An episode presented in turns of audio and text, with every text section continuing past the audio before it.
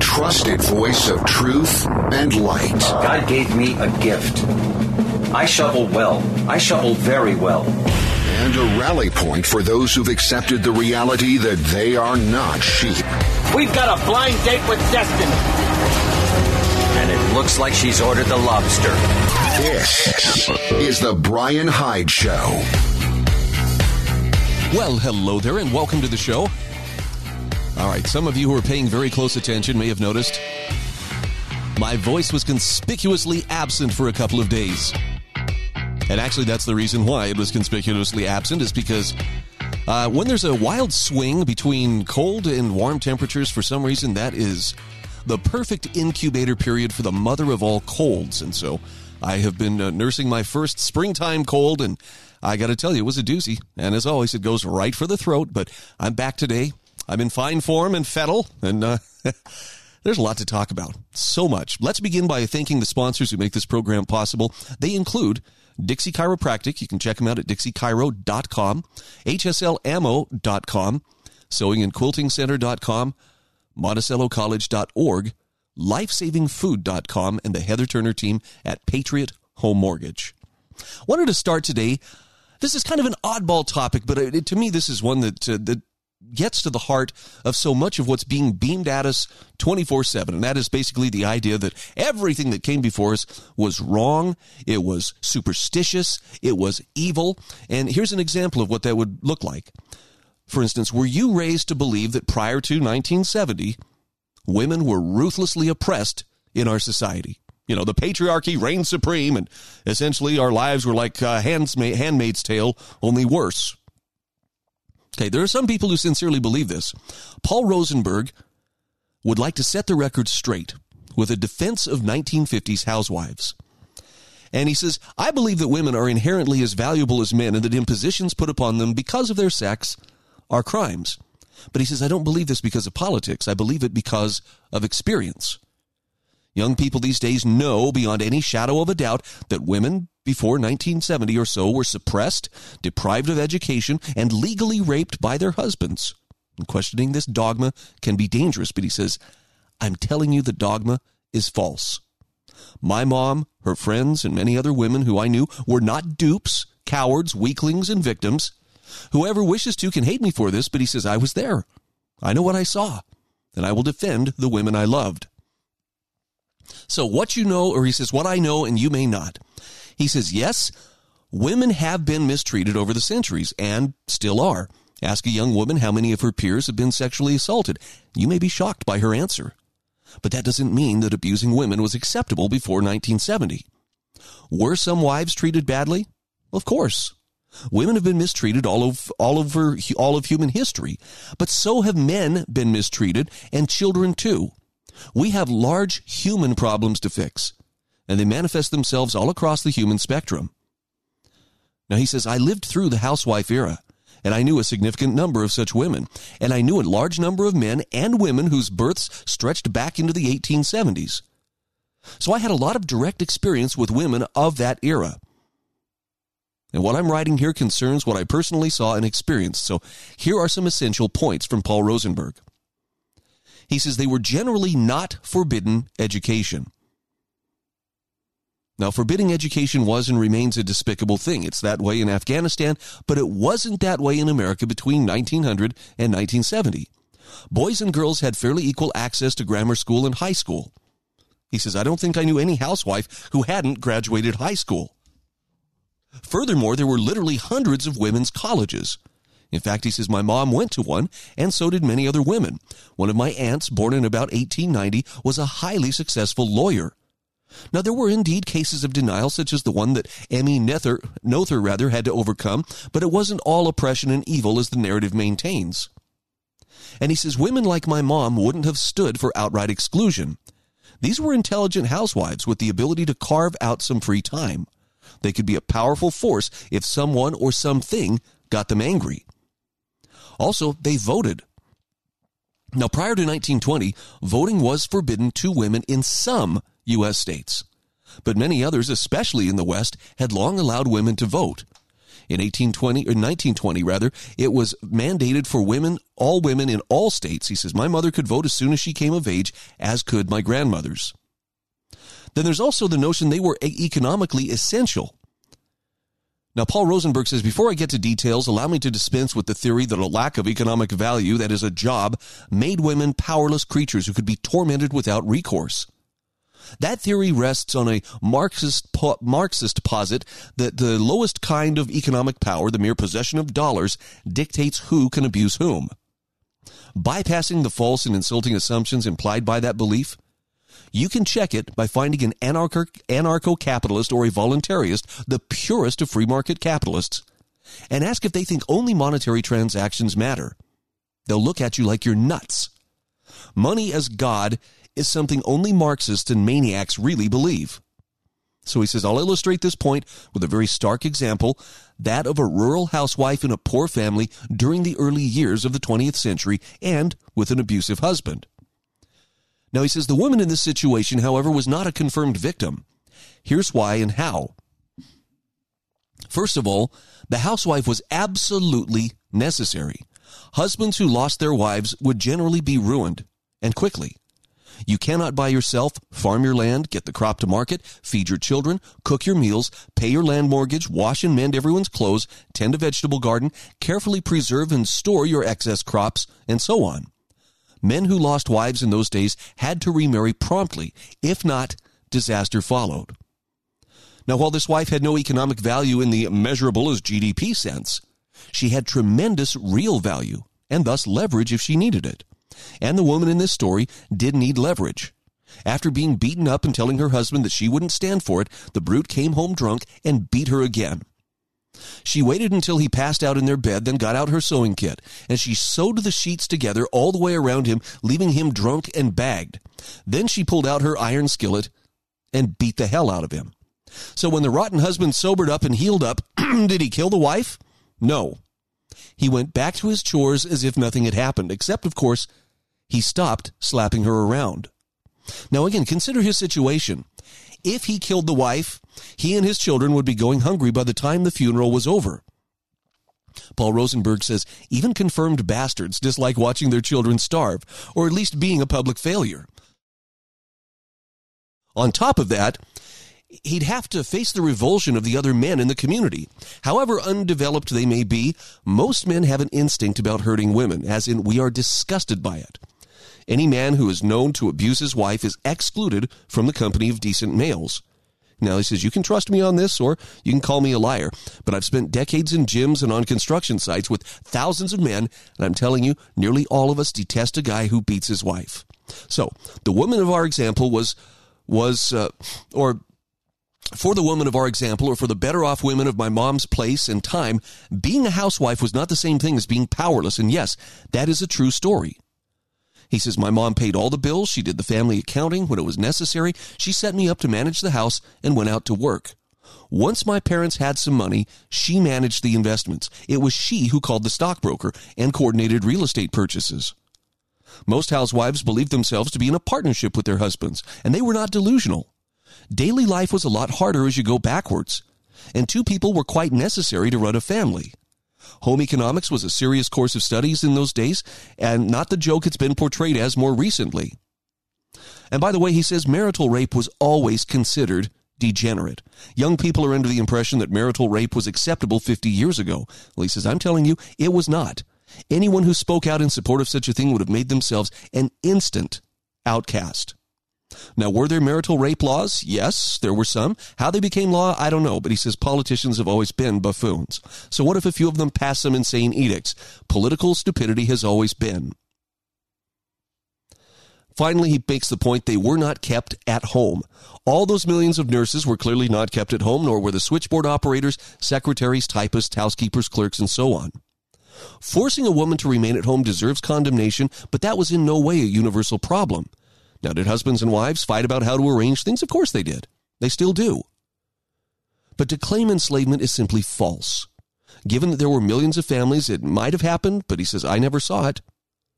So he says, What I'm telling you is this the women of my mother's generation were not the pitiful characters they're made to appear.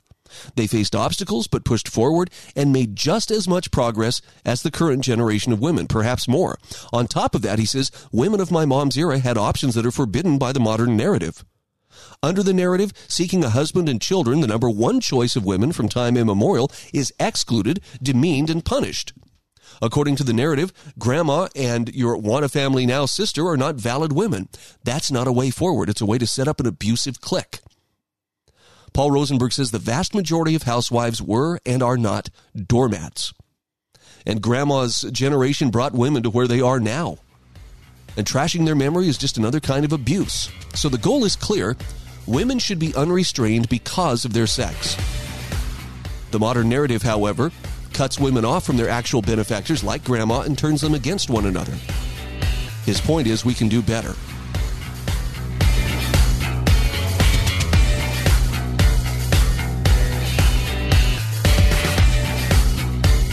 This is the Bryan Hyde Show.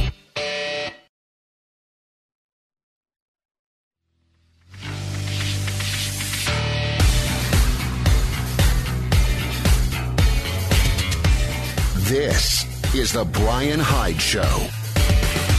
Hey, welcome back to the show. Very happy to welcome my friend Caleb Franz back to the program. He, of course, is the host of Profiles in Liberty podcast, as well as uh, he jumps on here every other week and does a, a history and action uh, uh, a segment with me. And Caleb, it's great to have you on board.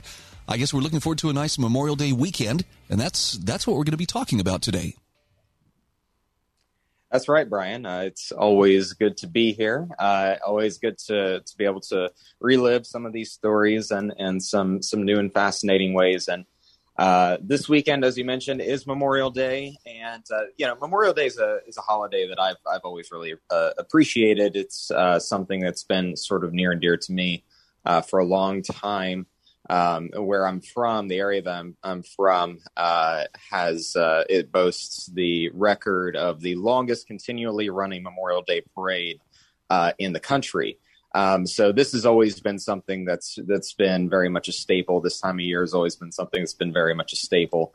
Um, and uh, and and the more I, I learned about the the history of this holiday and, and the history of uh, the individuals involved, uh, the more uh, deeply I care about it. In particular, this story that I, I ran across uh, that we're going to be getting into today, I think, really encompasses not just the not just the spirit of of the holiday itself, uh, but also just sort of the the spirit of of what the American idea is is really supposed to be about. Well, I know no one is going to be sad about an extra day off on Monday, but I love that you're coming, right. coming back to the roots of the holiday, and, and, and I think it's it's wise to, to figure out why this was happening in the first place. So, where do we begin? Where, where does it originate? Yeah, so uh, Memorial Day is a is a holiday that uh, originally referred to as Decoration Day after the Civil War uh, occurred, because uh, the idea was that we, as uh, as a people, would go to the grave sites and go to cemeteries uh, across the country and decorate the graves of the fallen soldiers from the Civil War. Obviously, this was an incredibly uh, bloody and divisive time in our in our uh, country's history. So it, it, was sort of this unifying factor. Uh, the first one um, on record, at, at least, uh, goes back all the way to 1868. Uh, uh, this took place in Arlington Cemetery, and of course, there was a, a, big commemoration and, and, and celebration of sorts of uh, commemorating the lives that had been lost, but also celebrating um, the fact that we were able to move beyond uh, this occasion. Now, this wasn't actually the first uh, necessarily. There had been uh, there had been uh, parades or celebrations or commemorations of some kind throughout localities in the United States uh, for some time in, in, the in the years prior, in, in, in the few years in between the end of the Civil War and that uh, that uh, celebration at Arlington Cemetery. Uh, the a lot of a lot of uh, localities like to claim that they were actually the first uh, throughout right. American history. It's it's kind of unclear as as what the actual first one was.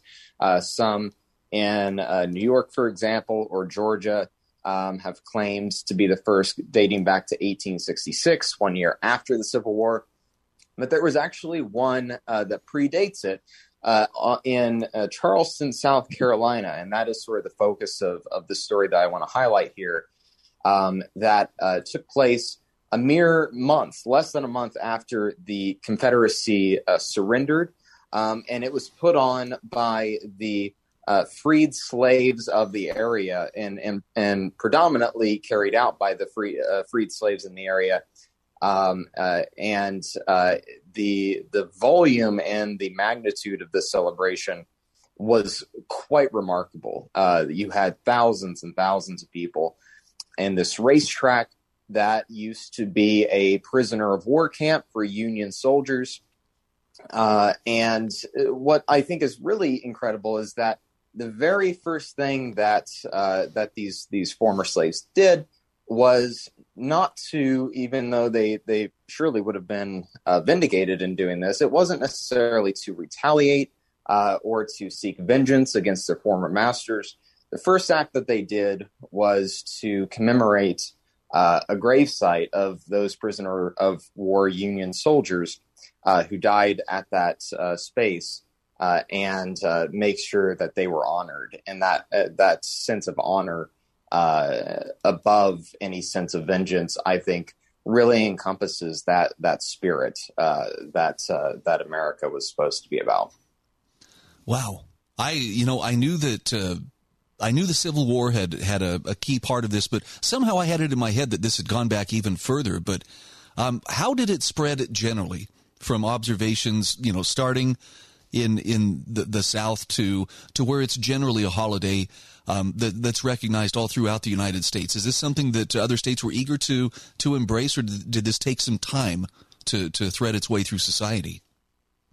Well, yeah, it uh, it it was something that I, I think that regardless of, of what side of the war that uh, any particular state was on, um, it affected everyone uh, pretty pretty equally. Uh, there there was always someone who had a, a father, a brother, a son, someone who uh, fought and and very likely died in this massive conflict uh, between the North and the South. Um, and uh, everyone had had good reason to want to commemorate those lives and had good reason to want to uh, want to move forward and make sure that nothing like this was ever going to happen uh, again. Um, but in in that instance, in uh, in South Carolina, I, I think it it it highlights something more than just commemoration. Uh, it highlighted the the need for celebration and the need for uh, celebrating uh, liberty and celebrating the idea that that regardless of what the war started out to be, you know, this is something that even is is disputed and, and contentious even to this day about whether or not the Civil War was actually fought over slavery. Um, regardless of, of what it started out as, that became the defining issue, and and this was in large part thanks to abolitionists like Frederick Douglass, who uh, who who ensured that uh, that if we're going to fight this thing, it needs to to come at the end of slavery. Uh, and this this celebration of of all these former slaves uh, going to this racetrack to to uh, help uh, help celebrate uh, liberation and liberty, I think really encompasses that spirit quite well. I know the the most common method of celebration that, that I grew up with was okay, so this is the day we go. We put flowers on graves. Are there any other Memorial Day traditions that are perhaps lesser known that uh, you've learned about as you've studied this? You know, one thing that I, I think that uh, really stuck out to me was was how much um, how much uh, faith played a played a role in a lot of these figures, uh, especially uh, on that day in in May of 1865. Uh, uh, and I think it, even if it's not necessarily uh, something that persists in every single celebration that we've seen since, um, it was very important at that time because uh, they had gone through through hell and back, basically. Uh, and and I think that was uh, something that the the quiet moments of of being able to reflect before being able to celebrate the uh, the the victory and of of of liberty was uh, something that that really stuck out to me. All right. Again, we are talking with Caleb Franz. He is the host of the Profiles in Liberty podcast. Caleb, tell people where they can find this podcast and check it out for themselves. Absolutely. Well, I appreciate it, Bryan. You can always go and find uh, Profiles in Liberty wherever you get your podcasts. Uh, there are now two seasons out, and I'm currently working on season three, which should be coming out this fall. Okay, you'll keep us posted, and I look forward to our next get together here in a couple of weeks. Absolutely. It's always a pleasure.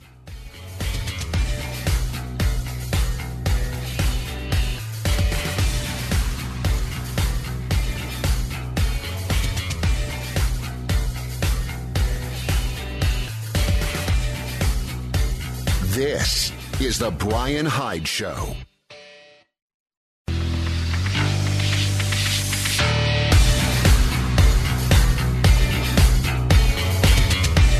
This is the Bryan Hyde Show.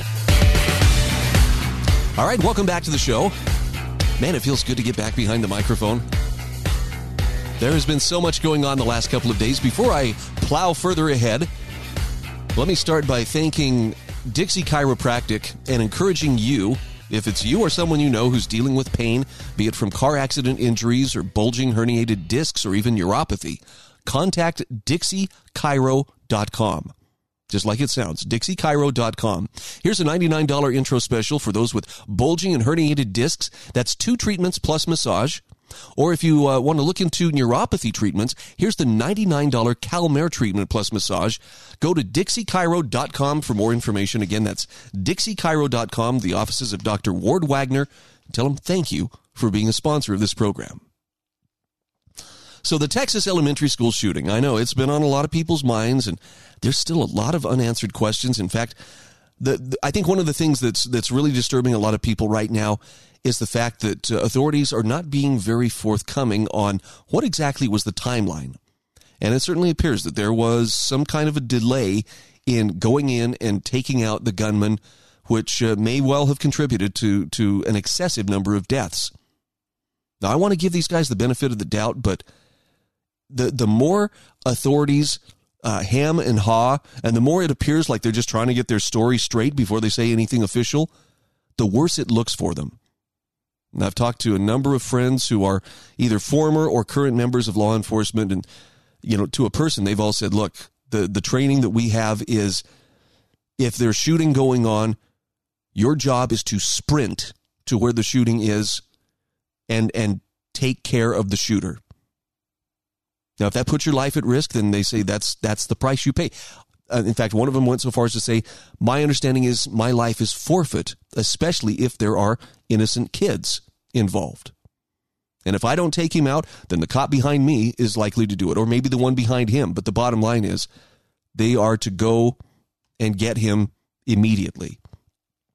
So I don't know what uh, what the timeline is and everything, but I know this the predictable authoritarian responses were like mere minutes before they were being beamed about. The president, of course, is going to fly down there and um, mumble through whatever you know comments come up on his teleprompter. And there's going to be the predictable calls where we need to disarm everybody because you know this one person did something. But there's a descending point of view on mass shootings from Michael Siegel that uh, I don't know if you'll agree or disagree. There were pl- parts of it that I agreed with, and there were parts I was like, ah, I don't know about that.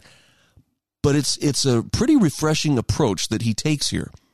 And I think this may be more rooted in finding the solution than simply we got to ban guns or we got to blame them or blame this, blame the cops, whatever.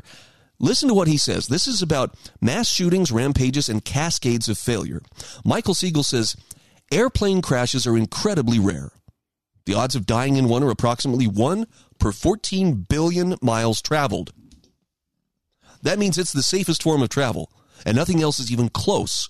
You are more likely to die driving to the airport than you are to die in an airplane crash. But he says it didn't get that way on its own. Airplane travel has been the safest form of travel for a while, but it has only improved over time. And the reason is twofold. First, Airplanes are built with a lot of redundancy, and pilots are exquisitely trained to deal with emergencies.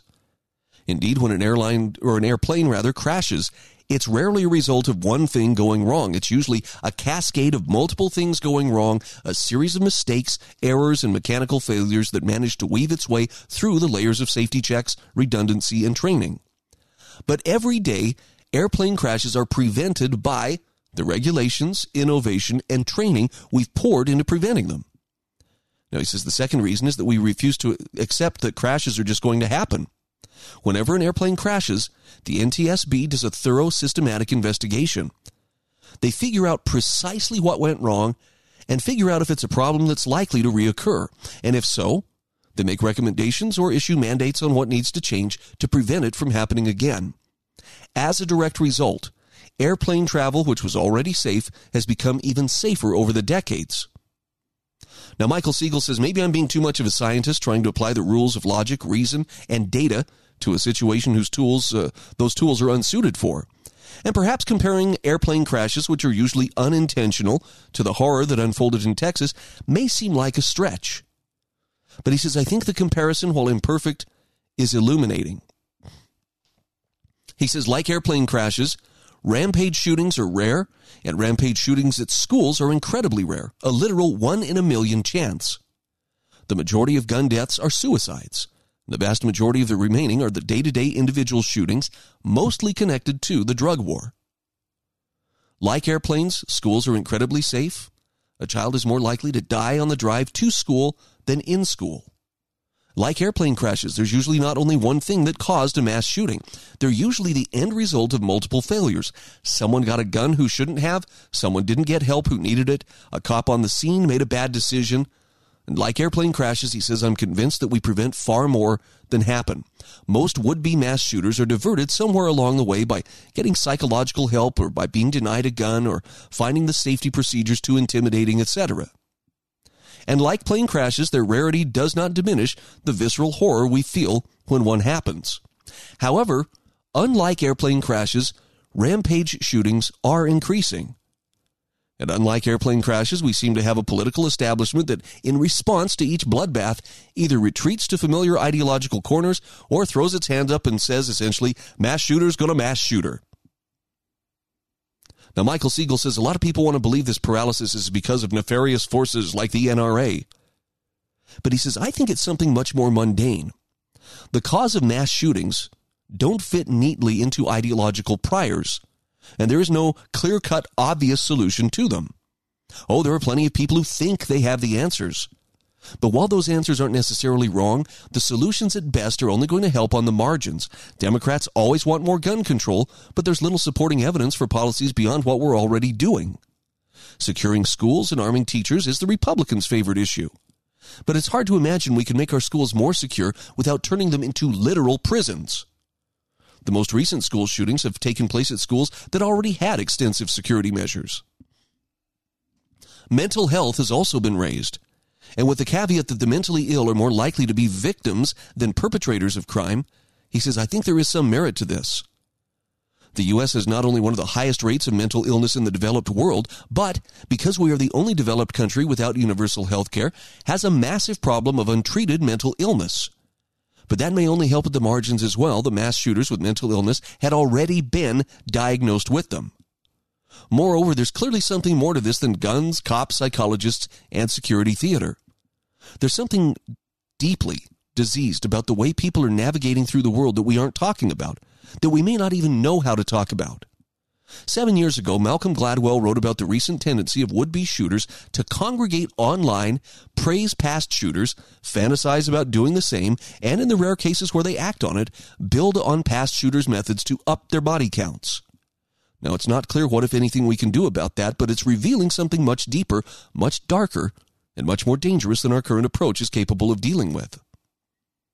So what he's saying here is he says, I don't necessarily have an answer here, but I think we need to change the way we look at these things, not as single point failures with one solution, but as systematic cascade failures with a set of solutions. Not as isolated individual events, but as a symptom of something wrong in society as a whole. Anytime one of these shootings happens, it is thoroughly investigated, but mostly as an individual crime. We study them as isolated tragic incidents rather than a reflection of something much larger. The reports about the Sandy Hook massacre, for example, can tell you everything you want to know about the shooter's methods, mental health, and the failures around him. But it's still fundamentally approached as an isolated incident, not a manifestation of a growing problem. So, cutting to the chase here, he says, calling for a study of the problem is probably the most inside the beltway cliche imaginable, but he says, what other options are there? Clearly, what we are doing now, proposing never, never gun control measures or shoving more cops into schools and pontificating on mental health, isn't working. What else can we do but break each shooting down to its components, sift through the rubble of wrecked lives, and hope that something emerges, or more likely, a host of somethings? That's doable. In other words, approach it the way the NTSB approaches an airplane crash. What if we looked at gun control and mental health and social isolation and open threats? And then try to combine those approaches to make a cascade less likely. His point here is that shouting at the darkness will not help you find your way out of it. You have to start walking. You have to feel your way around. You have to use what limited means you have, and he says maybe approaching this issue as a systematic failure rather than a series of isolated incidents won't let us completely out of the darkness, but it might let us get to a place with a little more light and a little less heat and maybe a little less death. Now, again, I, I know there are people who have, well, there's one solution in mind, and probably I've, I've taken that approach more often than not.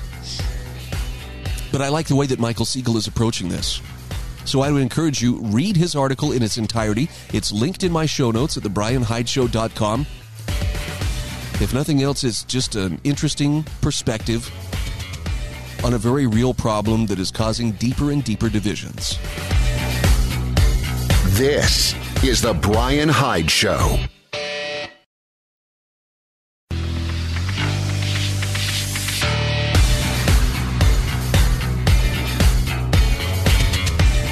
This is The Bryan Hyde Show. Hey, welcome back to the show. Want to give a quick shout out here to HSLammo.com. That would be my friend Spencer Worthington and his wonderful company creating high quality new and remanufactured ammunition. Great way to uh, further your own skillet arms. Why does skillet arms matter? Well, because it gives you options. That's that's one reason. And if you are in the uh, market for ammo, I would strongly encourage you go to hslammo.com and see if they have what you're looking for. Especially for my listeners in southern Utah, you'll be doing business with a hometown business as well as a really really great guy, that being Spencer. And it would also mean a lot to me if you would support HSL Ammo as one of my sponsors. You know, the practices that guard human civilization are being steadily forgotten. Max Borders, has a new book out called The Decentralist Mission, Morality, and Meaning in the Age of Crypto. And he describes how politics is the pathology, but morality is the cure. I wanted to share a couple of excerpts from his review of his own book. He starts with a quote from uh, the movie Conan the Barbarian. This is from Thulsa Doom.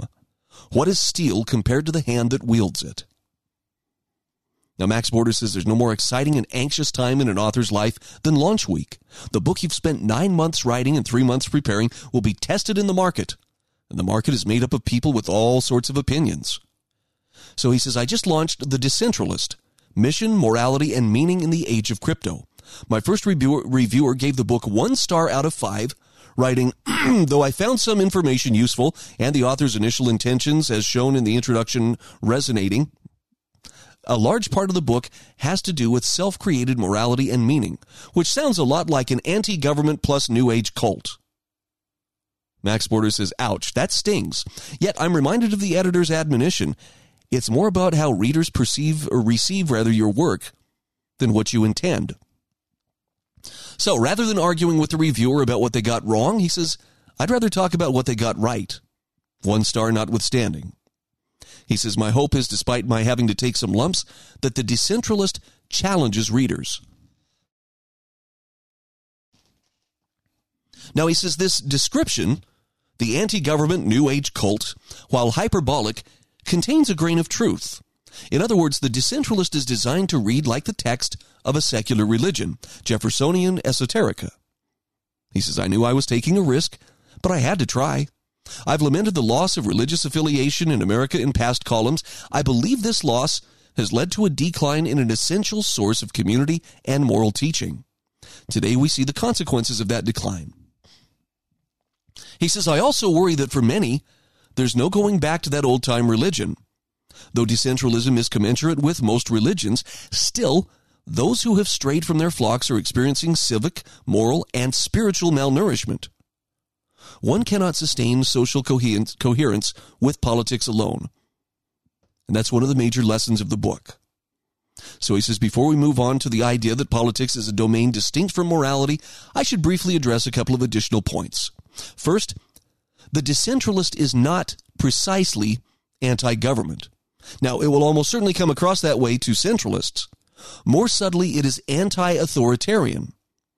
In other words, instead of the one ring, there should be many rings.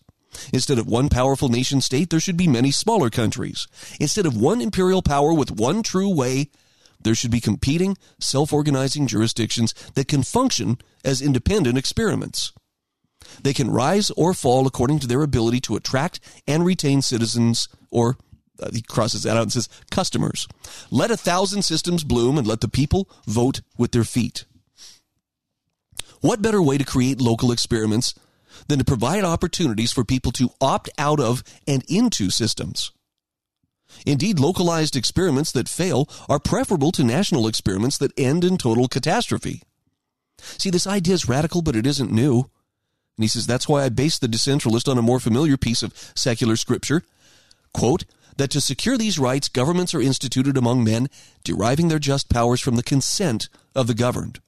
That when any form of government becomes destructive of these ends, it is the right of the people to alter or to abolish it, and to institute new government, laying its foundation on such principles and organizing its powers in such form as to them shall seem most likely to affect their safety and happiness.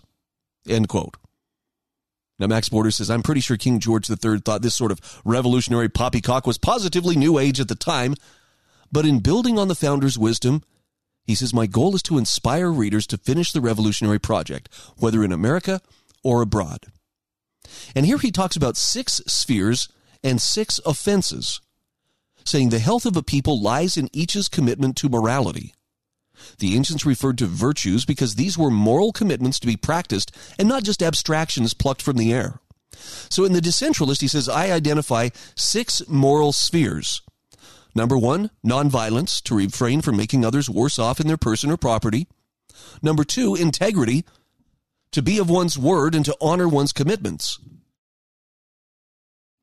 Number three, compassion, to be attuned to others' value as individuals and thus to their suffering.